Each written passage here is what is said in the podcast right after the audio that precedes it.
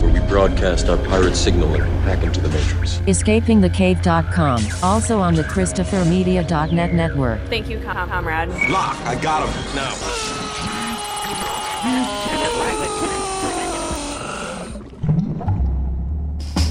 Howdy, Tonzilla Files. Welcome to another episode of Escaping the Cave, the Tonzilla X Pod, ChristopherMedia.net network. You can also get me at escapingthecave.com. Fuck Twitter. Hope you're having a great week so far. It's Wednesday, September the 25th, as I record. Late Wednesday. Been a hell of a day today.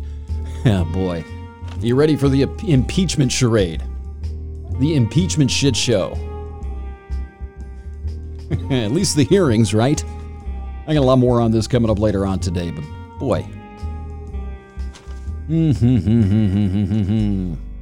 Podcast is going to start shifting. It's going to start transition, tran- transitioning just a little bit.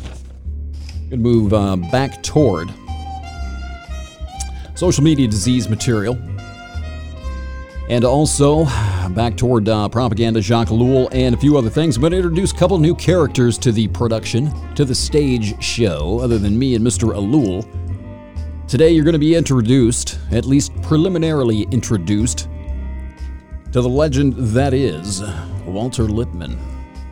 Going to be hearing a little bit more, I think, about Edward Bernays in coming days, coming weeks ahead, too, as well as getting back into the Chaka Shakalul material as well. I want to explain what's going on here a little bit. I needed a bit of a break here in September. I took a couple of weeks off. I was putting out podcasts at a record pace, at least for me. I do these shows all by myself. I don't have like writers. It's much easier to do a podcast with other people. It's really nice to have Chris and Rich sit in with me because we can just sort of chat before the show, right? Get a get a very basic idea of where the show's going to go, and we can sit down and we can just shoot the shit for three hours. And I've got three podcasts an hour long that I can throw up for a week. It's some of the easiest stuff, comparatively speaking, that you can do podcasts. Why most podcasters, hardly any of them do a, a solo show like this.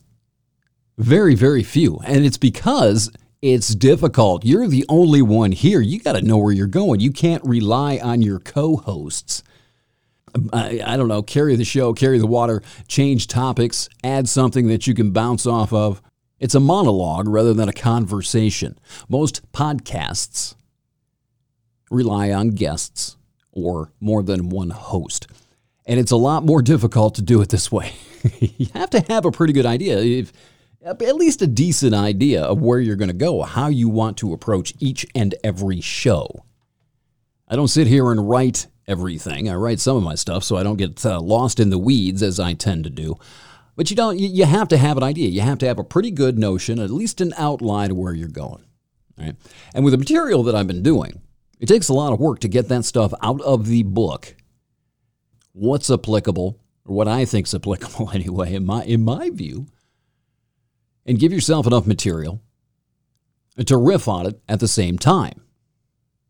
So that means you got to take it and I have a hard copy of the book. Most Kindle books only allow you to highlight and export 10% of the entire book. I use I tend to export more than that when I read off of Kindle. When I when I'm reading on a Kindle or when I'm highlighting a, a physical hard copy of a book, I, I, highlight a hell of a lot more than 10% of it. You should see uh, my copy uh, my Kindle copy of The Shallows.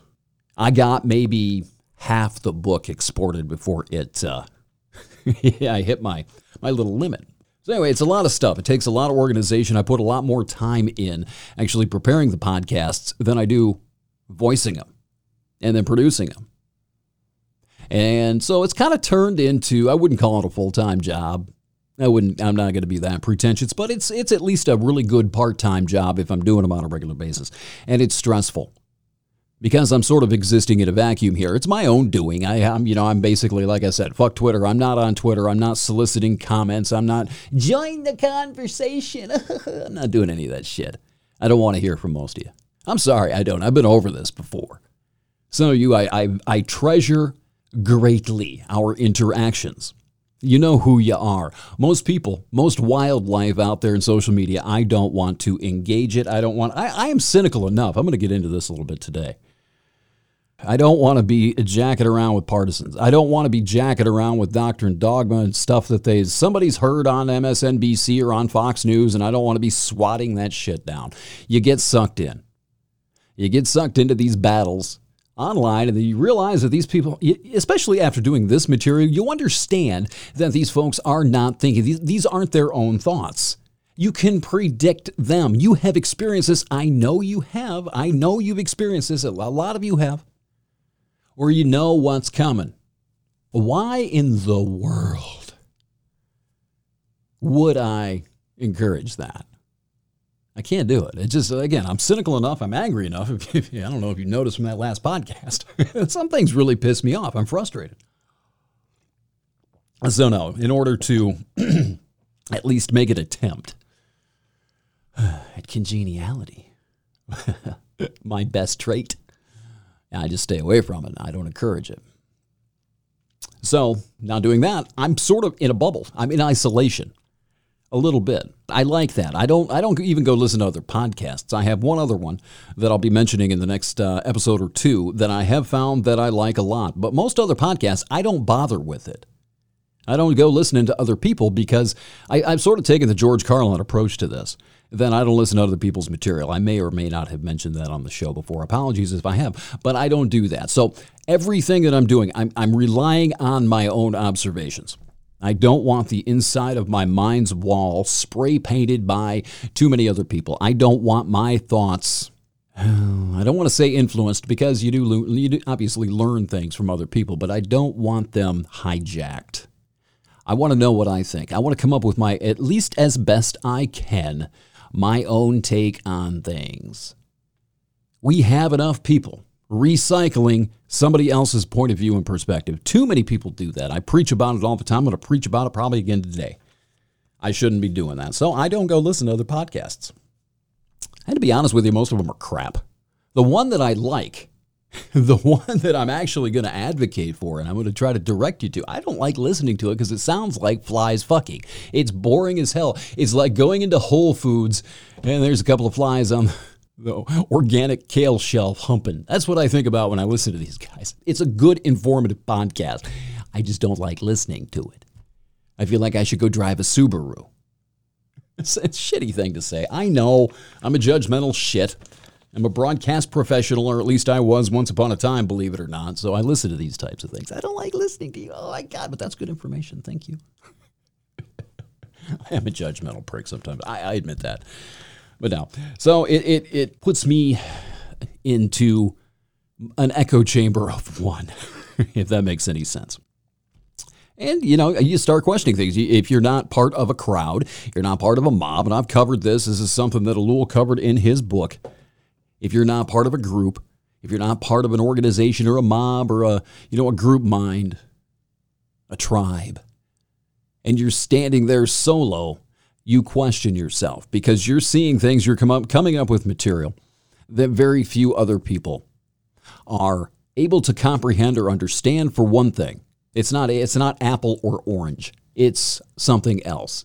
So you take it out of that context and you take it out of the acceptable binary uh, system that we're in. This good, that bad, that kind of thing. And you present something different, people don't know what to do with it.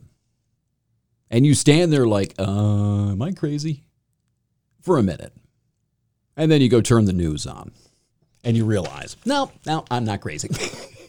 well, it's hard. I, I, I tell you, I, I, talk about this stuff before. I've talked about the uh, psychological effects of propaganda. It's a good series on that back there in August. Really worth listening to if you if you missed it. Uh, but there's a psychological effect that happens that takes place when you separate yourself from it. And I, you know, I'm not completely separated. The digital detox is going pretty well. Twitter, basically non existent now. Very little happening on Facebook. Very, very little. Uh, it's going pretty well. It's slow. But there is something that happens when you withdraw from that, especially if you're used to being part of a group and used to having your quote unquote thoughts, if that's what they are, reinforced by the group, supported by the group. Right? And when you don't have that anymore, and you've been used to it for a really long time, you have this tendency to feel really unsure of yourself. He talks about this. This applies beyond. I, you know, I think this is part of the uh, problem we're going to have with social media. I sort of tiptoed around this in one of the episodes talking about dopamine addiction and dopamine withdrawal, and when, when and if Facebook and Twitter decide to get rid of their like system, how people are going to feel that when they've had that social validation, that dopamine hit delivered through these platforms for so long on such a regular basis, if Facebook starts taking those things away, people are going to feel it and they won't know what it is. If they're not aware of it, if they're not aware of the dopamine hit, the intentional dopamine addiction that's been manufactured into these products, if they're not even aware that it exists, if they just know they like it, and suddenly they're not getting it anymore and they don't put two and two together, things happen. I encourage you to go back and listen to that those episodes back. I, in fact, I may have gotten into that one this month. It may have been in the uh, Iceberg Ahoy episode. But uh, I, have experienced a little bit of that. Just a little bit. And I've uh, found myself, as time goes on, as I try to sort of extract myself and withdraw myself, slowly withdraw myself away from something that I've been dependent upon for 10 years for both uh, my creative expression sadly, and social interaction, as I slowly have been withdrawing from that, I've noticed little twinges of exactly that. It's like, uh, I feel like I'm standing on an island now uh, by myself. Where is that? Oh boy. And then, yeah, reading this material, it makes perfect sense. It doesn't make it any easier to understand it. I'm going to tell you that right now. I th- I'm getting the impression, and they haven't told me this, there are a few people in my life that I'm getting the impression they're feeling the same thing. And I uh, did an episode uh, back uh, probably July called the cognitive twitch, or the, yeah, the, uh, what was it, the convulsive twitch, where I talked about how going to Facebook, like taking my material, my opinions, or my thoughts, my observations, whatever it was that moment and that day. and it turned into a sort of a convulsive, what I call a convulsive twitch, an association where I had to, when I had these things, I felt these things, had these thoughts, had these ideas, these opinions, I had this urge to hop on my phone or my laptop and shit it into Facebook and then wait for somebody to comment on it or like it or share it or whatever. You know what I'm talking about. And I was talking to Rich last week, and I've, I've come up with this um, theory. Because of the association made over the course of many years now, a decade, getting rid of that, I still have this. I still do it. Now, I've, I've found a way around it. I'll write my shit and I'll post it. And then I just make it, I set the privacy, privacy settings to only me. I'll leave it up for maybe an hour maybe a little longer every now and then. But nor- normally I'll come back and be like, no, I, no, get rid of this. I won't delete it. Uh, but I'll just set the settings so I am the only one in the world who can see it. So it's almost like a snap post in a way. And I found most of my material I was wanting to write on social media and put it out there. That's kind of where my creative um, habit has gone. So I'm trying to figure out a way to move away from that and put it right here. Right? And I, I figured out that there's a connection here between getting off of Facebook, moving away from Facebook, moving to another slower medium. This is a very specific medium. You have to click on my face in order to hear this. And I don't have it set up so a lot of people uh, can give me feedback on it. Hardly anybody can. Good luck.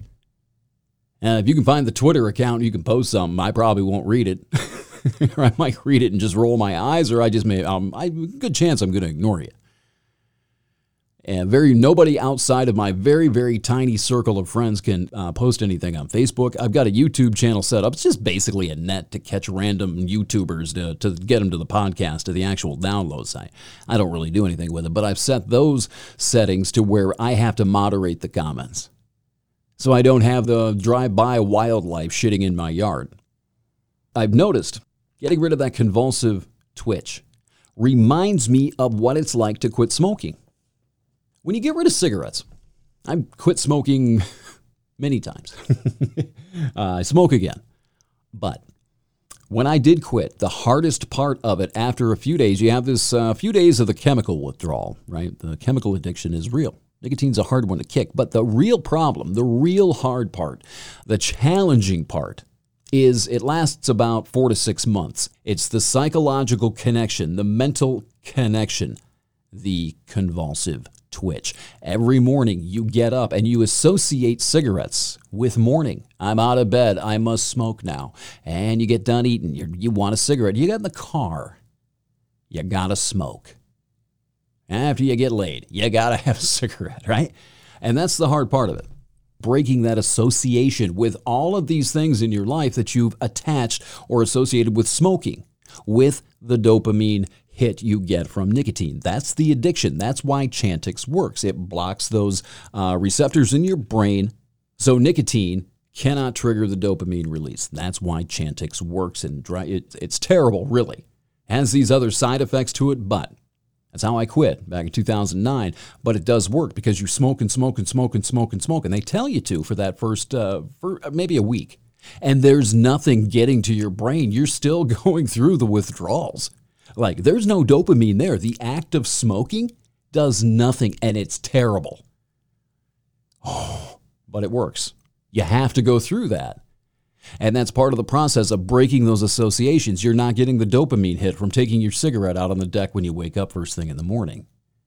And even when you're done, now you're done smoking, say you've been done for a month, you still get these urges. You still get these, like, they come out of nowhere. And at first, they're every 10 minutes. I need a cigarette. I want a cigarette. I want a cigarette. Then all of a sudden, they're every half hour. And then after a little while longer, they're once an hour, once every six hours, once a day, and then you start getting them once every, I don't know, three days, maybe once a week. And eventually you get to a point where you just laugh at it. You know what it is at this point. You're, oh, there's, a, there's an urge. Isn't that cute? And by that time, unless you're an idiot who's gone through all this work for nothing, by that point, when you're only dealing with it maybe every few hours or something like that, you can kind of chuckle. If you start smoking after that point, it's your fault because you want to smoke. The addiction is manageable at that point. I'm associating this and I'm tying this into social media because it is a dopamine delivery system. The platform itself is designed around social validation, the dopamine hit of social validation. I, this podcast that I'm talking about, it's called Your Undivided Attention. If you go listen to the From Russia with Likes episodes, they will talk about how Mark, Mark Zuckerberg, early on, I, it might have been it was either at the very beginning of Facebook or before Facebook was even conceived, had told someone or had mentioned, I, I, don't know, you'd have to go listen to it to get the specifics of it, but he knew that the person who owned social validation, who could deliver social validation the best, would rule. He'd be extremely successful because social validation is a primary human need that every single one of us has. Twitter and Facebook deal in this drug. Facebook and Twitter deal in the dopamine drug. I think it's the same thing. The same thing that I experienced when I quit smoking and I was getting these urges, getting these urges, these convulsive twitches. The same thing's happening to me now with social media. I have this urge. I've associated my creative process which was once writing a blog and doing radio, doing show prep. I have associated that, that outlet, with Facebook. And so now, whenever I have an idea, ever I see something, take something out of a book, I, I, have got a piece that I'm going to probably get to tomorrow that was triggered exactly this way the other night. I was sitting in my bed trying to go to sleep and I figured, oh, what the hell? You know, I'll read this Walter Lippmann book. I'll just start it. See, I'll read a few pages of it. I know a little bit about the guy. Let's see what the intro is. And then two hours later, I didn't get tired. My brain just blew up, set itself on fire. And two hours later, I'm in here writing something into Facebook. It was uh, just a confirmation of what I already knew, I guess. And I posted it, I threw it up there. I did, and left it there, let it sit there overnight. Came back the next morning and slammed the uh, lockdown, the privacy settings, took it out of there, put it into uh, my word editor, and now I have a piece that I'm going to use tomorrow on Walter Lippmann. That is it. That is the. It's an association with something. I uh, that that's mine. Okay. I don't know what yours is. I don't know what theirs is, but there is something associated with dopamine and these platforms and social validation, getting your shit out. I don't know what it is. Significance, maybe. Showing off for your friends, maybe. I don't know. But it reminds me, it's almost identical, the urge, as it was uh, when I was trying to get rid of cigarettes, the associations. So, there's going to be more on this. Uh, I wish I could do more than one podcast on at a time. I just can't. The, the material is too complex. But there's a lot of this, and there's going to be more of this coming in this sh- podcast series. Once I get through the propaganda aspect of this, because the propaganda aspect ties into so many things that I just talked about the dopamine hit, the, the social validation, being part of a group, I've already talked about most of this. Go back and listen to it. But there's another aspect to the social media addiction and internet addiction in general that is physical beyond uh, dopamine. That's the Nicholas Carr. If you want to get to it yourself, if you're really interested in that, uh, Nicholas Carr and the Shallows is the name of the book. I've mentioned it a dozen times, probably more on here. It's worth picking up. You can get it on Amazon. Uh, it was a really uh, uh he sold a lot of books back when this thing came out, I think right around 2011.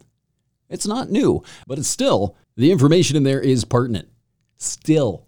And I'm going to get to that. That's going to be one of my uh, series of podcasts eventually as I move back to the social media disease and uh, the Matrix. Eventually. Speaking of the Matrix, I, I've changed the open. I'm getting really sick. A guy's name Todd is gone. And I figured out uh, this month a little longer maybe. But uh, really, I, I, think I've sort of committed to it this month. I, I've started to see the internet, social media, maybe in particular, as the Matrix. The movie The Matrix. I used to think back in my naive days that The Matrix was a metaphor for society. Now, this this movie came out in 1999, before the internet was what the internet is. I fell in love with it probably right around 2003, 2004, and I was like, yes, this is a metaphor for society. It's all fake. Everything is a facade to keep you enslaved in, in, in careerism and all this other stuff. And maybe that was accurate. Maybe it wasn't. I don't know. But that's what I used to think. That's why I, I and plus, plus, plus, The Matrix is a uh, direct take on uh, Plato's cave and the life of Socrates. Would you want to know if everything that uh, you were led to believe is real was fake? Would you want to know? Would you want to be taken from the cave and shown the upper world? Most people will say, yeah. It's not that simple. And Plato came to the conclusion back in the day, which is not in this movie, by the way, Actually, it is with Cypher that the guy is going to leave the cave.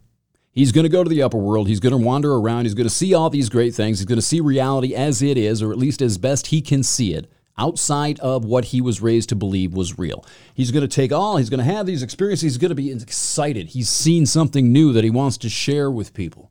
He's got a choice to make. He can stay up there in the upper world of the real, I guess, or he can return to the cave back to a life of illusion, delusion, deception. There's a choice there. And Plato says that the ethical man, the noble man, will return because he has a responsibility to tell the people in the cave what he's seen. There's a problem, though, because the people in the cave, most of them won't believe it. They'll think he's crazy. They'll think he's insane. They'll think that he has lost his fucking mind. And if he persists and he's shown not to be nuts, they might kill him. They might kill him for destroying their illusions. This is Cypher in the movie. It's a complicated thing. The ego wants to think that, yes, I would be glad, I would gladly run around, I would gladly unchain myself from these shadows dancing upon the wall projected by the, the handlers of the cave behind me. I'd gladly unhook myself and run to the top, and I'd go, my, uh, oh, my eyes, oh, I can't see, oh, God, why do my eyes hurt? You've never used them. That kind of thing. and I would love to see the world as it is. It's not true. For a lot of people, that is not true. For a lot of people, that's terrifying. But the one thing that I, I think that I've always been intrigued with was this notion that there is a choice to come back. You don't have to. Or in Plato's view, if you're a hero or a nobleman, you have to go back and you have to share this. You have to help other people with what you've found. But what really strikes me, what really strikes me, and I love this, I wholeheartedly agree with his take on it, is that, yeah, if you're not careful with destroying people's delusions, they will turn on you. And if you're not careful, they'll kill you. That's how close and dear people hold their internal narratives. And it's understandable. Don't, you know, it's it's really easy to stand, oh, blah, blah, blah, you loser. It's really easy to do that, but it's tethered to so many different things. It's tethered to identity. Uh, it's an imagined order. That's what religion is. You start fucking with that you're fucking with more than just religion and ideology. You're fucking with people's sense of identity, who they are, and the entire narrative constructed in their mind. Yes, it's the Matrix. Yes, it's shadows dancing on the wall and you're calling them a buffalo. Yes, it is a deception. But the problem is, is that it's attached to people's egos, their identities, They've constructed their entire pseudo environment. That's not my phrase. You're going to be hearing that again. They construct their entire internal pseudo environment around that so they can function. So they have at least an imagination or an illusion of an understanding of the world and, more importantly, their place in it and perhaps their place at the center of it. You start messing with that, you're messing with primal human forces. You had better know that going in. And people wonder why it is that people just don't leave their ideologies or their religions. Because you have come and shown them the way. It doesn't take superhuman degrees of empathy to understand why. If you can get off, and I'm having a problem with this every now and then myself, but you have to get off that uh, that that self-righteous stump and try to understand people. Try to be empathetic. I've talked about this really narrow path to empathy a few times. I have not been able to blaze it myself. I haven't. I admit that. And I know this is a defect I have. I'm trying really hard to get there. But every day it's like there's something else. There's something else. It's like, oh my God, these fucking people. I don't prop that up as a virtue. It just happens. It is. As Lenny Bruce liked to say, the truth is what is. What should be is a fantasy. A terrible, terrible lie someone gave the people long ago. Should I have this path to empathy by now? Of course I probably should. I don't. I'm, tr- I'm trying. I am. I am. I do understand it. I do. It, it, hmm. I've experienced this before. I've experienced losing my religion, losing my place at the center of the universe. I know what that does to uh, uh your psychology, your sense of self, your identity, all of it. The enemy that sets in, the hopelessness. What the fuck's it all for? I understand that because I have experienced it. So this should be easier for me to get to. you know, it, it just it hasn't been. And this is something I think that uh, most people have no concept of. I don't think they know themselves well enough, or they have not allowed themselves to know themselves well enough to understand the psychological forces at play that we all share to some degree. We do. This is how Facebook and Twitter are able to manipulate you and us. Us. I was I'm right there with you. I'm not going to I'm not going to point a finger here. They've done it to me. They're still doing it to me to some degree. The social validation aspect of this, the praise. And this is the thing, I've got another piece here. I've been holding off on doing it I don't want to rant too much today. I did enough of that in the last episode. But this is the thing where people are starting to attack the very idea of human nature. Psychological traits where we are all not identical, but we have the same basic psychology because of how we've evolved. People are starting to attack that. They like to call themselves, or somebody likes to call them blank slatists. I've talked about them before. I've got much, much, much more on this. And not only is that attacking human nature, it's, it's if you can convince people that there is no human nature, that everybody is a blank slate, you are free to try to write whatever you want on that slate. And you have given yourself, or if you adhere to this notion, to this philosophy, you are giving these people permission to engage in psychological eugenics, uh, creating the right man, which is very, very Maoian. The socialist man, where he had the right kind of person that had to be created. The socialist man that they had to be gotten to as children so they could create the proper socialist man. I'd like you to go back and listen if you have the stomach. Go back and listen to that last episode. I think that's part, just part of what set me off about that post about stand up comedy. They are trying to create, manufacture, engage in artistic eugenics, the right kind of artist, as of course defined by them. That's all I have to say about that for right now. I will have much, much more on that, though, and I don't think that people have a concept just of how, I don't want to say alike, it just doesn't feel right in this context. No, we're all the same. We're not all the same, obviously, but we have certain traits that are common. All cats meow, unless something's wrong with them. We have historical baggage in our DNA that have made us a certain way. And I hope I'm wrong about this, but I've said numerous times that I think that the next spurt of human evolution has nothing to do with physicality. We haven't changed much in hundreds of thousands of years physically. Even our brains haven't changed all that much, thousands of years. The next spurt of evolution that I think is coming, and I think it's going to be triggered and brought on probably before we're ready for it by this technology, is an evolution of self awareness not changing and creating the right kind of man, but an evolution where we are aware of what's going on inside of our minds and working within it, understanding and comprehending ourselves, therefore comprehending them. Once you get to the point where you understand yourself, and believe me, I just said I know exactly how hard this is, but you can you can then apply that. Once you feel the the trial and the turmoils and the challenges of these sorts of things because and, and begin to even start to comprehend them. Then you can look at the other guy. Then you can empathize with what they're going through.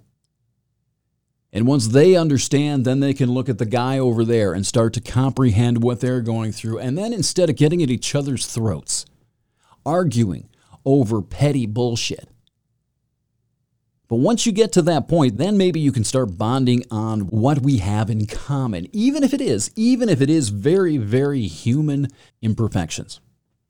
You know, that's the one of the great things about 12-step programs. There aren't a lot, but that's one of the good ones is that you can sit down in a group with other people who share the same problems you do. Call it a defect if you want, but it's a way to bond with other people, talk about these similarities, understand each other, and thereby understand yourself and improve, evolve. That's the path. If there is any path, I don't think there is. I, I, don't think that there is. But that is going to be the path to Star Trek and Utopia. And I've talked about the tragic and utopian vision that I uh, read about in um, Steven Pinker's book, Blank Slate. Talked about it, have more on it coming. That is the path. That's the only path to it. You're not going to get there by grabbing people by the back of the head and beating their head into a wall until they see things your way. You're just not. People have to come along at their own pace.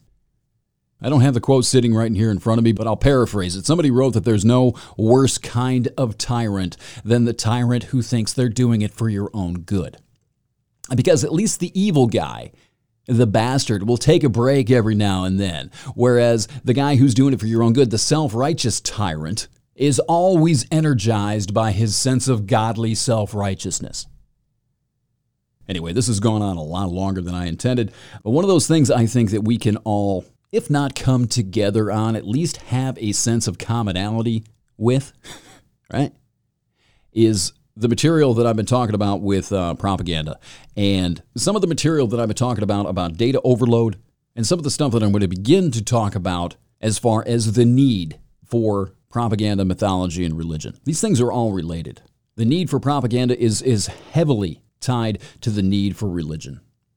One of the greatest things, one of the best things in the world is finding out that you what you thought was an original idea has been thought of before and then you can read other people's thoughts on it. I love it when that happens. I came up with it, they came up with it, now I can read what they had to say about it. And probably one of the best examples of this that I can think of in my own life is the comparison between ideology and uh, religion. It serves the same purpose explanation of a confusing world. With you, you as the chosen one, who's here to save it. You're on the side of God. That's why I keep saying, God on your side.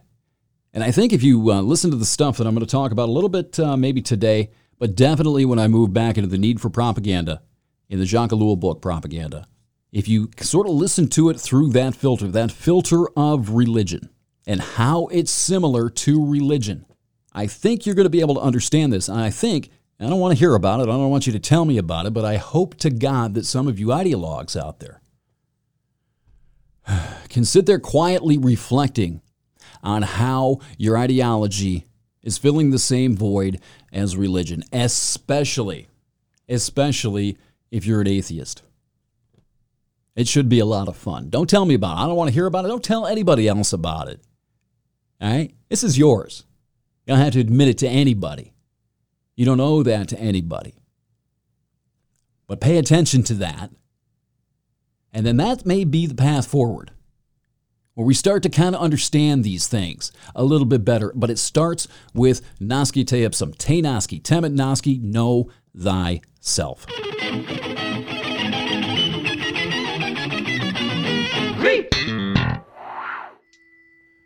You're listening to the Escaping the Cave podcast at ChristopherMedia.net. You can get my website at uh, escapingthecave.com. I am Todd, and Kumbaya time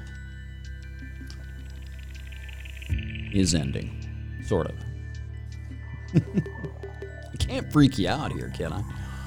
I'm going to tie things back into the last episode. If you haven't listened to that, it was a rant fest about uh, stand up comedy people laying out the parameters of stand up comedy. What's acceptable stand up comedy? The proper stand up man, the proper socialist comedian. Excuse me. And presuming to lay out the parameters in, in form of a checklist, if you will. I didn't, they did. No, you didn't. Anyway, this does tie into um, where I'm going a little bit. And I mentioned the Dixie Chicks and uh, Dave Chappelle in the last episode, the episode before that, and probably the one before that.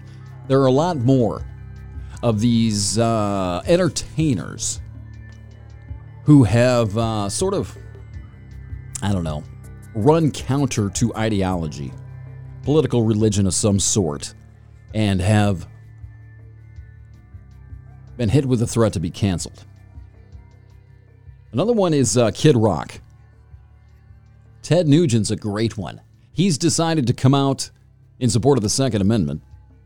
Has for years and years and years and years and years, and a lot of people just absolutely despise him. I have a very good friend who is in this category. Anything Ted Nugent does, says, he could take a shit. And he would find something wrong with the way Mr. Nugent squatted upon the throne because he hates Ted Nugent and what he stands for politically and ideologi- ideologically. I understand that. There are a lot more. Roseanne Barr. People hated her because she was a Trump supporter. A little off base. She was, she was out there. A lot of other reasons people hated her. Jane Fonda. Ask, ask a conservative about Jane Fonda. Ask a conservative. Ask your nearest conservative friend if he wants to go see it, it's Jane Fonda flick. Maybe Barbarella. That'll be fun. I think Rage Against Machine could probably put them in that category as well. I, I'm, I'm suffering from that. They used to be my favorite band back when I was a lefty. And uh, after my political enlightenment, when I braced being an infidel, now I listen to Tom Morello talk. I don't want to listen to his music as much. Has nothing to do with the art, has nothing to do with his musical ability. It's the same. Killing in the Name sounds just the same as it did 10 years ago, but I don't listen to it. I don't uh, go out of my way to listen to Rage Against the Machine's material now because Tom Morello has decided to. Not just decided, actually, that music was political. But now I see the music and the art differently because of how I perceive the artist. In country music, there's an entire genre that suffers from that. Right? At least in part because it supports this uh, American myth, the American mythology that I'm talked about. Define that how you want, but country music musicians, country artists are typically very, very fond and proud of their American heritage and what it means to be an American. You see flags all over the love it or leave it, man. And so, therefore, I can't think of very many liberals that I know personally. I don't know if I can think of any who are country music fans or even like country music. Maybe the old stuff, but no, new stuff. Toby Keith. has nothing to do with again with the musical talent of the individual artist or whether the music is quote unquote good. It's the narrative. The narrative that's unacceptable. Therefore, to the vast majority of liberals, country music musicians, they just suck. That's it. Yeah, country music sucks. It's all about how your truck broke down and your dog died. Heard that a lot. I said that a lot. Ah, I thought the same thing. I'm not speaking out of school here. I'm not being judgmental. it's a, a self evaluation as much as anything. And I do remember the conversations we used to have, my former liberal friends. Unless you were lying to me, I think I'm drawing this from a pretty uh, accurate source. Doesn't have anything to do with the music, it's about the narrative. To the vast majority of liberals, they just suck. And this applies as well, and not only to the Dixie Chicks. How many conservatives do you know, aside from maybe the prancing teenagers who play dress up, you know, trying to resemble maybe a backwoods thug, how many good old boys like rap music? Has less to do with the music than supporting the internal narrative. Walter Lippmann calls this the pseudo environment. The internal imagined order of things, how you perceive the world internally in your mind, a fictitious concoction of your own creation, our own creation. Everybody does this. It's a trait. You have to do it because you cannot see the world beyond the tip of your own nose, your own sphere of experience. You have to rely upon people to explain it for you. That comes down to a choice. Who do you believe? What do you believe? Then you patch these little pieces together into a quilt representing the entire world, a pseudo environment, an internal narrative, an imagined order, as uh, Harari said. These other points of view and competing Bible stories, other people's pseudo environments, can be a threat to that fictional certainty and a reminder deep down inside, way down beyond where the rationalizing elephant resides, that the writer, thanks to flawed human reason and remedial perception, it is remedial. Sorry, it is. It's limited to what you can see and experience personally firsthand organically. And thanks to all that, the writer really doesn't know a goddamn thing about anything beyond the tips of those noses. And deep down inside, I think we know it. We know we don't know anything about the how the entire world, how the world is actually constructed beyond what we can lay our own personal eyes on.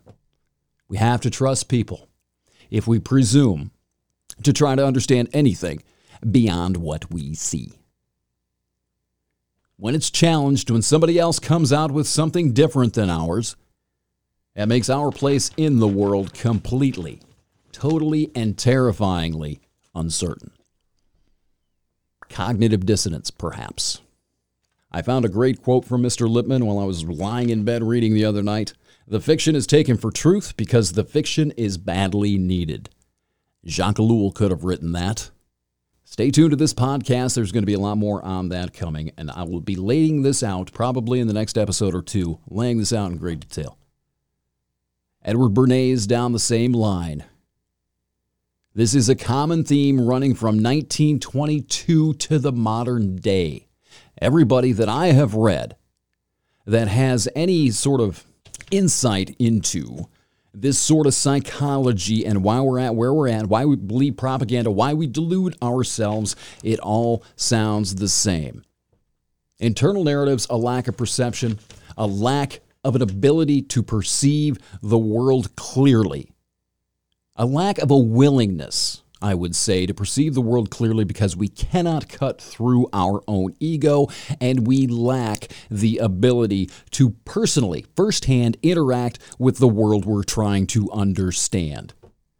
That leaves us open for exploitation people selling agenda, people wanting to control your perceptions, wanting to distort your perceptions for their own gain. Now, you would think people would just check the fuck out, but you can't, can you? In a democracy? What about the enlightened citizenry? Hmm. More coming. Now, this stuff that I'm talking about here was driven home last week me personally, my own experience, and it was driven home by an earlier version of myself. That's always fun, right? Had my annual 29th birthday last week. Happy birthday to me. Yeah, whatever. Anyway, I was feeling nostalgic. Dug out my old non travel stream of consciousness journals uh, from the hitchhiking days, uh, 2008, 2009, 10, 11 years ago. I was hoping to kind of reconcile and remember, remember and reconcile in that order, where I was 10 years ago with where I am now at this point in my life. I wanted to see the difference and I wanted to kind of, you know, I guess track the progress. oh boy. Uh, I have this piece that I put together. I'm waiting to figure out a good place to use it, but it's about shoulds. It's about the Lenny Bruce thing. Truth is what is. What should be is a fantasy, a terrible, terrible lie somebody gave the people long ago. And I, my writing was littered, polluted with should. People should this, and I can, people should that, blah, blah, blah. I thought it was idealism. Maybe it was, I don't know. I sure as hell interpreted that way. I'm not so sure anymore. Let's just put it that way. And this was at the point where I was in the height, at the height of my spiritual religiosity. And reading it it was walking up to the border, the boundary of my own little fanaticism. The certainty, the oozing certainty coming out of those pages was a little disturbing. it really was. Also, what's disturbing to me today was also the sense of purpose that I had in those pages. I felt like I was doing something with my life and it was going somewhere. Everything had a reason. I know you know what I mean. I miss that. And this was um, this took me right up to the cusp of this Don Quixote thing that I've mentioned before in other podcasts, and this is sort of the the uh, uh, this is the seed that started to sprout that killed that religion and sent me into the abyss that I was talking about earlier. I know what this is like. I know what it's like to lose both your religion and your ideological religion. It leaves you without a compass. It leaves you without a support group, naked and afraid and confused, and wondering if you're fucking nuts because there's nobody there to lean on and to reinforce the scripture, doctrine, whatever else. Being the solitary man without a congregation is hard work. It's difficult because you have to look in the mirror. You have got to rely upon the reflection in the mirror. And you have to be your own censor, your own critic. You, you have to be your own fact checker of your own stuff. It's incredibly difficult to do. It's so much easier to just latch onto somebody else's shit. That's why people do it. It, it, it's so easy to latch on to any kind of scripture or doctrine that explains everything for you, that doesn't require you to ask and answer your own questions. You have already had the questions asked, and the answers are provided for you. When you abandon that, and I wish I'd known this going in, I'm not so sure I would have done it. when you abandon that, oh boy. Oh boy.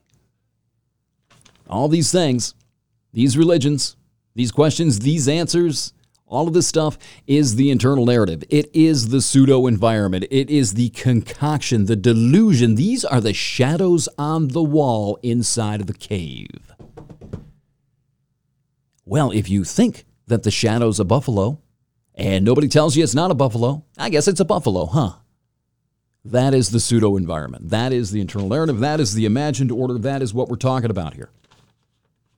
And these things can be, as I've said before, I'm sorry I'm being redundant. Get used to it. You're going to hear it again. That can be exploited. And that is the basic foundation for the need for propaganda. It's also the basic pro- uh, foundation for the need for religion and ideology. I'm going to repeat this one more time. Be careful fucking with that. Be careful jacking with people. It's not only cruel if you succeed and they're not ready for it and they didn't want it, it's also dangerous to your safety. It can be. You know, in Plato's cave, he said, yeah, the guy coming back from the upper world trying to save the people that don't want to be saved will be killed. Could be killed, he said. The story of Socrates is the same thing. He was showing people they didn't know what they thought they knew. They killed him for that. They found a reason. Oh, you're corrupting the young. Here's your hemlock. Plato's cave, the story of Socrates, pretty much the same thing. Know that going in. If you're going to tinker around in that field. Another thing that I figured out, I've been on Facebook 11 years this month. And uh, reading these pages last week, I was again struck that the big effect of social media on me personally all right, has been, in my opinion, of human beings as a collective, just as a general species, has plummeted into a pit. I believed in people back in 2009, 2008. I thought we were divine, divine by the existence of our own consciousness, that we were destined, that we were God. We personally, collectively, were God. Sound familiar? Sounds like some humanist uh, stuff doesn't it? I believed all that. I thought we were destined for great things, that the evolution was coming, and of course, I, hmm, I was part of it. That has changed dramatically. I've talked about the tragic and utopian visions a number of times recently. I've been talking about it again, but that I have gone from the utopian vision of humanity to the tragic vision of humanity. That we are incredibly flawed unless we are ready to evolve, unless we are unless we engage in another phase of evolution, that the tragic vision is the one we are doomed to. I've spent the last 11 years watching Unaccountable Sapiens, watching that id strip itself down, de domesticate itself, and then hop upon its pet elephant to rampage around the Matrix. Often, I admit this, guilty as fuck, often with me doing the exact same thing and joining in. I've watched this, I've analyzed it, I've seen my own behavior, and this is all sort of combined to really deflate my opinion of the species to which I belong. Completely destroyed that old belief, that projected, egocentric one that we're all God. Destined for the stars by virtue of our own divinity of God. Oh, good God. I, you know, I actually use the word proletariat in one of these pages. This is a good place to point out. If you're looking for a chunk of, stuff, sausage party hope, I guess you could use me. that people can change. People can realize things. People can, eh, I don't know, learn, evolve. Now, people can change if they allow themselves to. I don't know, you know, maybe in 10 years I'll be somewhere else and I'll listen to this podcast and I'll be like, oh my God, I was so full of shit. Maybe. Actually, I hope I am. I don't ever want to stop learning, stop evolving, stop changing, stop integrating new ideas, new things into my life. I mean, I got to tell you, there are very few things in this world that bother me more than people who believe the same shit they did 15 years ago. These monolithic people who never question anything, they never integrate anything new into this abstract schema.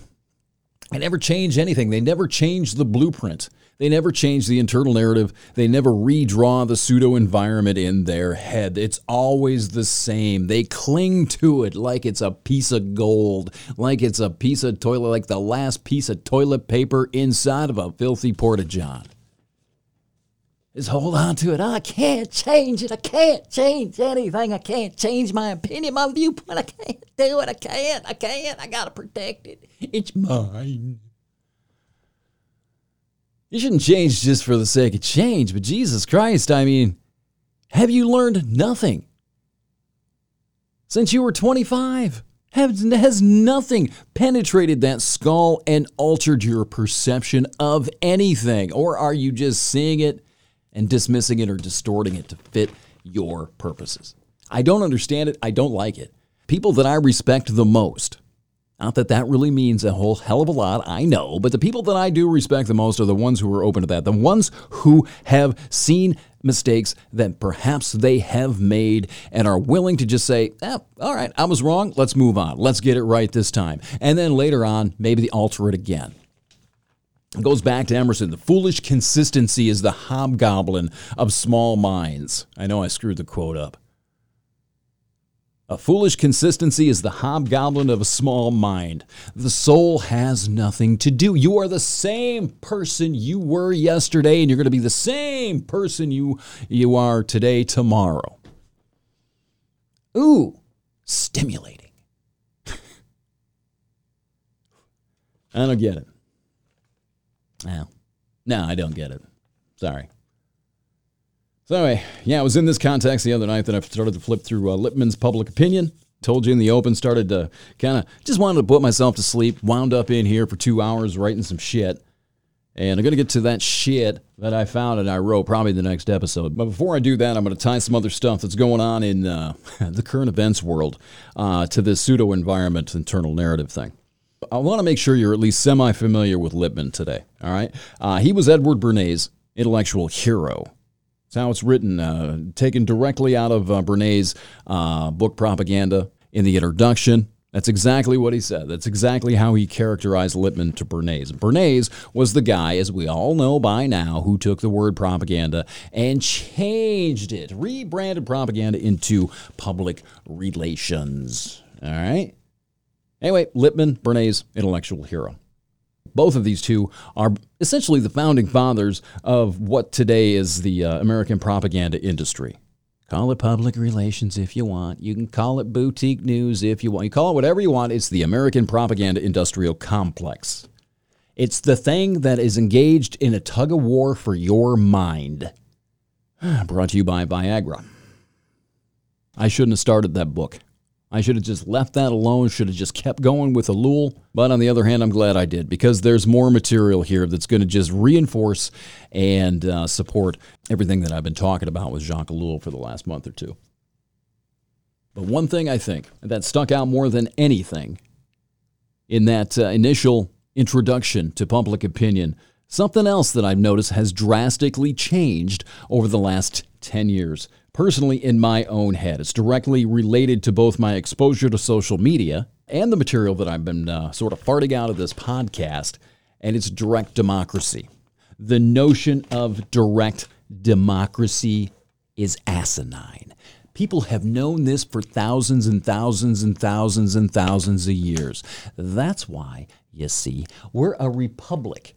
The founding fathers understood that the people couldn't be trusted to make their own decisions. I'm sorry. You can't. We, I'm putting myself in here too, and I'm going to get to this. I will get to this. I will drive this home. I will lay this forth. I will put this forth here in the courtroom of podcast opinion in the next few days. We are not qualified to decide a goddamn thing. Direct democracy is a horrible, horrible concept. Founders knew it.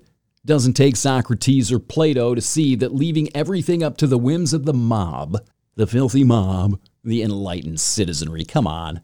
Enlightened, are we? It's like putting toddlers in charge of daily decisions at the daycare. Oops. Like mobs, by their very nature, are stupid. When you become part of a mob, when you become part of a group, when you engage in the zombie group mind, the collective organism comprised of these individuals who, uh, separate from the mob, separate from the organization or the organism, when they're individuals, may be quite intelligent, but when they get together, the collective intelligence the mob, it becomes a collective ignoramus. It's stupid. Collectivism is retardation. it is. I'm going to lay this out for you, too. I haven't mentioned Le Bon in a long time, have I? The, the mob mentality, the group mind. Do they ever, do you ever hear that in the context of, my goodness, this collective brilliance is astounding? Uh, no. Do you think that doesn't work? Like echo chambers, things like that? Now, Bernays was not convinced. This is a long time ago. This is really before uh, mass media really, really dug its claws into the American body politic. And he understood back in the 20s, late 20s, that you did not have to be physically congregated into a physical chanting pitchfork carrying mob to be part of a group, to be part of a mob. You could do that from the comfort of your own couch. He understood this in the 1920s, in 1929, I think it was. And there's evidence of this all over the place that we join into a mob, into a mob mentality, into a group mind whenever we log on, log into our echo chambers, whenever we start farting our missives into Twitter, our politically faithful missives into Facebook. We become part of the same mob that was gathered and congregated in Nuremberg. The same kind of stupidity, ignorance. No, Le Bon's going to be part of this thesis too. Mobs, by their very nature, by their very existence, are stupid. Short bus, stupid, impassioned, emotional, and exploitable. And the individual cells comprising these mobs, again, even if they can somehow be liberated, typically don't know their ass from a hole in the ground. That, my friends, founding fathers understood this. People all the way back to Greece understood this. The people cannot be trusted beyond voting and choosing the people who will make their decisions for them. Search your feelings, Luke. You know it to be true. Try to remember that the next time somebody starts bleating to you about how we need all the decisions in the hands of the people. That is social suicide. The average tonsilophile's a genius. I understand that. But aside from you, even the best of quote unquote the people are semi educated, have rarely seen anything of consequence with their own organic eyes. And even more seldom have they gone through the trouble of processing much with their own actual minds. They choose instead to embrace the warm and comforting fellowship and intellectual lobotomy of group conformity. That's the vast majority of the enlightened hmm, citizenry, right? Look, the people are therefore entirely unfit to lead themselves beyond choosing who will make their decisions for them. I know that stings. I know that goes against the American democratic. We're not a democracy. We're a republic for a reason, but it goes against the democratic principle. I understand that. Maybe it, quote unquote, should be different. The truth is what is. What should be is a terrible, terrible lie someone gave the people, the enlightened citizenry, long, long, long ago. This is self evident. Have you watched the news in the last couple of days? I have a whole chunk here on the impeachment hearings and what's going on with Ukraine and Biden. Have you watched the competing narratives put forth by your for profit media in the last day or two? And you're telling me that people are able to discern functional and pertinent facts and make good decisions based on those facts. Really? Again, I'll say it again show me your work. I must continue. Choosing who will make their decisions for them. That is called republicanism, and that is what we live in a republic. And to the republic for which it stands, it's not, and to the direct democracy in which we all choose. There's a reason for that. There's a reason that the country was crafted the way it was by people a lot smarter than we are. Direct democracy would be an asinine mistake and social suicide because the people are fully dependent upon twisted and spun distortions to formulate what amount to wholly, fully fictitious and imaginary worldviews they have to be. You can't see them for yourself. They are concoctions. Now, some of this is by choice, but but it's not entirely our fault. Okay? We did not evolve to live in these mass societies, hundreds of millions of people bound together. We didn't evolve this way. Optimally, our communities, they peak at about 150. And not 150 million, 150 people. then it starts to break down. We begin to twitch because real human perception is limited to line of sight. Psychologically, we're adapted to smaller social groups, tribes. Tribalism is how we evolved, it's in our DNA. And functionally, that line of sight that perspective typically ends with work, kids, and whatever neighborhood, street, road, community on or in which we live. That's it. That's all we can possibly comprehend with any accuracy. Beyond that, it's distortion. Mostly secondhand slop. And the enlightened citizenry, especially Ellul's current events man, you heard me talk about this guy the current events man. He's always up on everything. He's getting all of his information from, in his day, the newspaper. But today it's either Fox News or MSNBC or, God, God forbid, CNN or Huffington Post. Oh, did you read the latest HuffPo article today? Oh my God, Trump is so terrible. Or did you read the Blaze? Oh my God, the Democrats are evil. Did you see what Hannity did last night? Oh, he's such a genius. You have to do that. You have to trust somebody if you want to be a participating member in a society this large. In a group of 150 people, living in your little wood shacks, you wouldn't have to do that. You would understand everything that pertained to the community because you would know everyone. You would be able to witness everything that happened. Do you know for sure what the whistleblower's complaint read today? Or are you just taking the spin and the distorted perception put forth in the media, put forth by a, a uh, politician, put forth by a lawyer, politician, more interested in power or seizing power than disseminating the truth to the enlightened citizenry? Glad I got that in there today. The current events man is beholden, beholden to someone, whomever happens to be slinging the slop. And these pieces of news, these pieces of current events, are always going to have an inherent bias to them because they come from someone with an agenda. Either to get clicks, to get views, it's got to be sensationalized, someone with an ideological interest. You're never going to get a clear picture of any current event because you yourself didn't see it. You are dependent and beholden upon the distortions put forth by someone else. Therefore, you don't know anything. None of us do. None of us know a goddamn thing.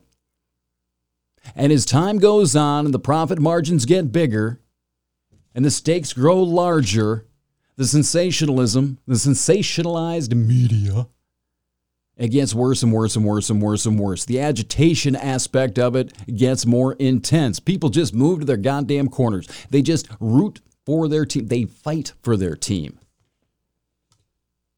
A lot of people would say this is ultimately the inevitable destination of democracy because people cannot, cannot perceive the world for what it is, therefore, cannot make good decisions. About 100 years ago, with the arrival of electric media, and especially now, 100 years later with the internet, what was already an overwhelmed confusion has gotten only exponentially worse. The people I like to believe they understand the world and their place in it. I know, I know, I know. A lot of you really just want to drop some truth on me. I understand the world perfectly well. Shh. You don't. You can't. But you want to believe it. You want to believe you understand the world and your place in it, but that is literally impossible. It is impossible for you personally to understand it. You can't see it. You can understand your community, your street, your own lives, maybe the lives of your friends and neighbors. You don't understand Washington, D.C. You sure as hell don't understand the Ukraine or what goes on inside of Fox News, CNN, or MSNBC. You have no idea. So you're, you're left with a decision to make. Trust everything they say, become cynical, where you believe nothing anybody says, or you just you you bounce off the walls in a state of confusion and not knowing what to believe. Considering the ugly reality of the situation, you don't know a goddamn thing. What's the most natural reaction? What's the most genuine and authentic reaction to this? Cynicism? Believing everything? Huh? Or is it the state of confusion where you're just bouncing off the walls like a ping pong ball because you have no idea what to believe? Now, let's add data overload to this, where you've got data coming in not only from the, the uh, TV news sources and the politicians, but you got your phone pinging you all the time, bringing you more shit for you to sift through that you can't even begin. You can't even begin to sort it out. There's too much of it. You can't do it. You're drowning in it. Does that bother you? Does that sting? That's the state of the world we're in, and that's why so many people I can't believe people believe all of this. Well, of course they do. They they don't have a choice. They can't sort through anything. And and living in a state of complete uncertainty where you know you know nothing is unacceptable. Nobody wants to do that. I've talked about that already. Yeah, state of enemy, confusion, naked and afraid, that kind of thing. It's much, much, much easier to just latch on to something. A religion a religion. Jesus explains it all. Bernie explains it all. Oh my God, Donald Trump explains it all. Mitch McConnell saves the world. I can't believe people. Really? You really can't believe that people believe this stuff? You sure? It seems like a perfectly natural reaction to me because trying to sort through it and trying to keep a tight grip on your own intellectual autonomy. When everything, everything is bullshit, there's so much bullshit to sort through. How do you do that? It's almost a, an exercise in masochism, isn't it? Yeah, it is. So don't sit there and ask me, how do people believe this shit? They got to believe something. The alternative is bewilderment, utter bewilderment, and not having a place, not having that internal dialogue, that pseudo environment where you have a solid place in your mind in the world. It's the old Leonard Cohen. Won't be nothing you can measure anymore. Aren't we there?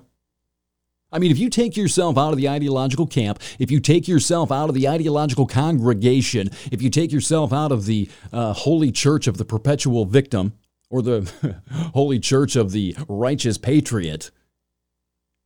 If you don't have that, if you don't have that system, that structure in place, how do you measure anything now? I spent today flipping back and forth between CNN and Fox News, watching the coverage both of the Ukraine thing with Trump and Biden. These are not night and day. This is Andromeda and the Milky Way. These are separate galaxies these people are living in. How are you supposed to sift through that? I tried today. I did. If you don't have an allegiance to one side or the other, you don't know what the fuck to think. You have no idea. The best thing I could come up with today, and it's not very good, but it's the best I could do personally, is that if I wanted to find out about Trump and the Ukraine, I watched CNN. And if I wanted to find out about the thing with Biden back when he was Veep and his kid was there uh, working for that company in the Ukraine, I watched Fox News. And as soon as they started defending Trump, I turned them off. And as soon as CNN decided to call everything with uh, Joe Biden a conspiracy theory, I shut them off. And that's the best I could do. And the best I could come up with is that, hey, are these things mutually exclusive? If Trump was guilty, then Biden was innocent? Or can these both of these things actually, if you listen to the critical coverage, could they both actually be true? I don't know. I do not know at this point. I have a whole thing written that I was going to do on this. That's that's a part of it. I won't do it today. I'm, I'm going to wait on that. But what are you supposed to do if you're not attached to one ideology or another? What are you supposed to do? If you think you can sort through all of this, every piece of data coming through, you know, separate the good from the bad, the bullshit from the fact, you don't know what the facts are. You believe what you want to believe. You grab a hold of anything that will reinforce the narrative you've already created in your mind. Or you live in a state of perpetual confusion, an overwhelming confusion brought about by data overload and spin overload, propaganda overload. This is the golden age of propaganda thanks to our technology. There's a reason that I chose this theme. It has never been able to be delivered like this in this way, this intensely. Again, without ideological or religious scripture to make dubiously, dubiously mythological sense of it all, the average man is a drunk Helen Keller playing in informational and disinformational traffic. Good luck not getting run over. Helen. I used a quote earlier the fiction is taken for truth because the fiction is badly needed. Walter Lippmann from Public Opinion. Now, if you think the New York Times or HuffPo is going to save you, citizen, here's another quote from Public Opinion. This one might sound familiar. Keep in mind, 1922. It is argued that the problem of the press is confused because the critics and the apologists expect the press to realize this fiction, expect it to make up for all that was not foreseen in the theory of democracy, and that the readers expect this miracle to be performed at no cost or trouble to themselves.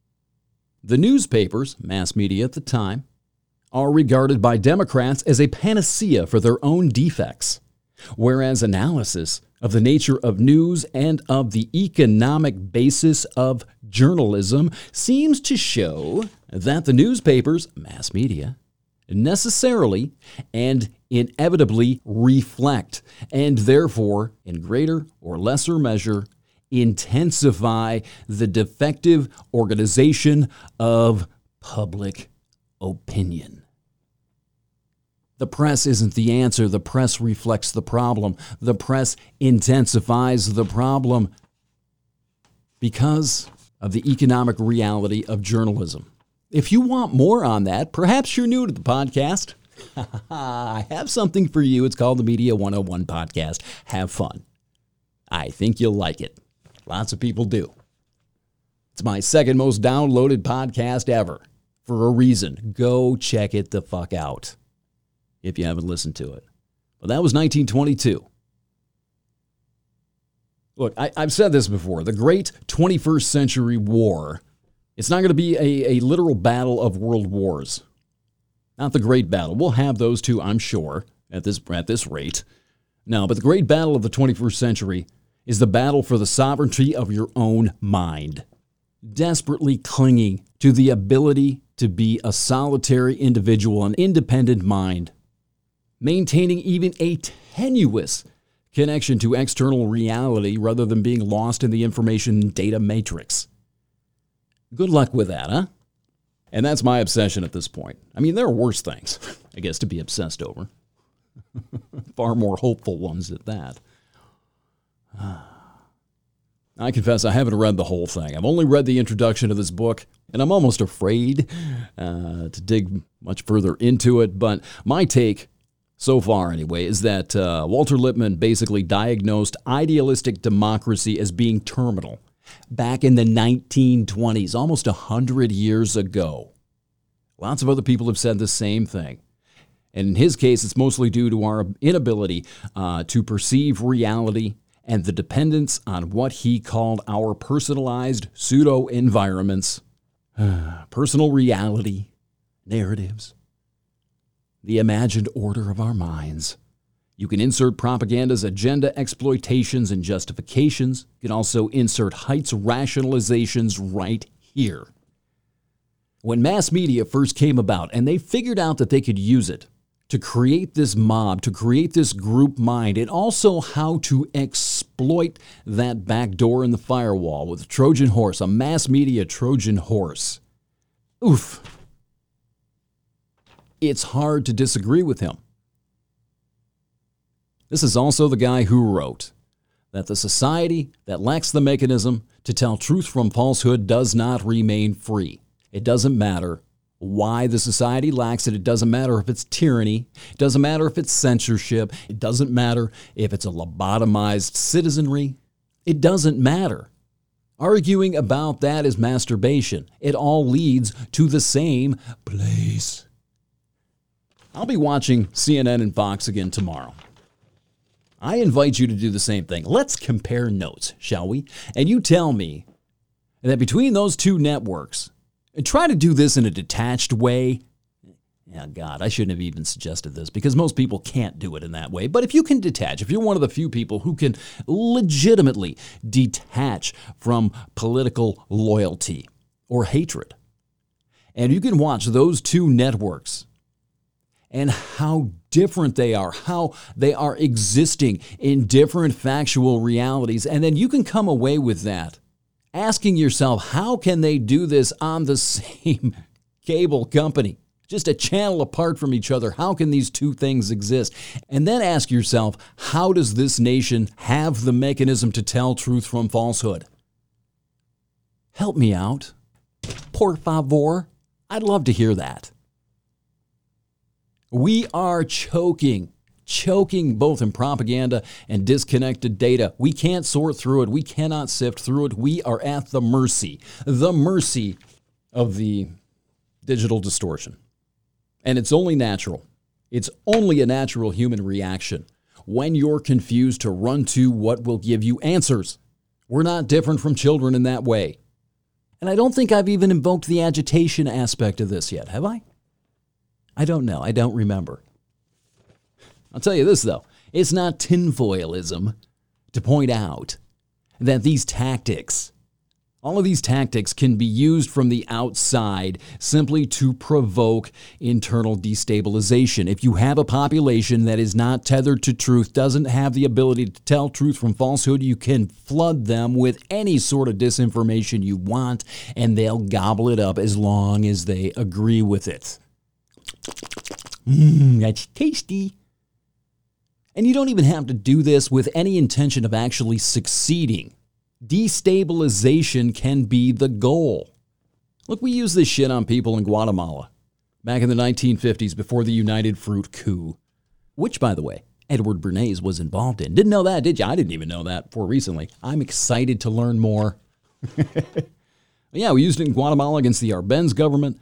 Uh, Calvin Coolidge personally used the then new wireless radio technology to personally personally agitate the German population against their government in World War One. Abandon the Kaiser. I think it was. Shit, man, we've used this stuff repeatedly. How? How can you possibly think it can't be used against us, especially with these shiny new technological tools everybody has in their pocket? It's Goebbels' wet dream to be able to ping the propaganda at will. On that note, the agitation note, the destabilization note, the interference note, I ask once again, I've never gotten a good answer to this. Where the fuck has Jill Stein been? Oh, Jilly Poo. I got more on Walter Lippmann. I've got more coming up on the um, dueling scandals in Washington, D.C., and the forthcoming shit show. That's sure to be these uh, impeachment hearings. We have the script written for 2020. We're a few months away, but we know what this election season's going to look like already. It's political theater, maybe some idealism. Hard for me to argue with impeaching the guy at this point. I think I've said that a hundred times, but ultimately it's a dead end and ultimately it's a political commercial. Got more on Lippmann coming up as well. Getting closer to getting back to the propaganda material too, so I hopefully you're uh, looking forward to that. Public Opinion by Lippmann, worth a read. Definitely worth a read. Nicholas Carr's The Shallows, propaganda by Bernays, too. EscapingTheCave.com, ChristopherMedia.net for all your podcast needs. Thank you ever so much for clicking in, getting back into a routine. Hope you're enjoying it. And uh, we'll talk to you next time. So long.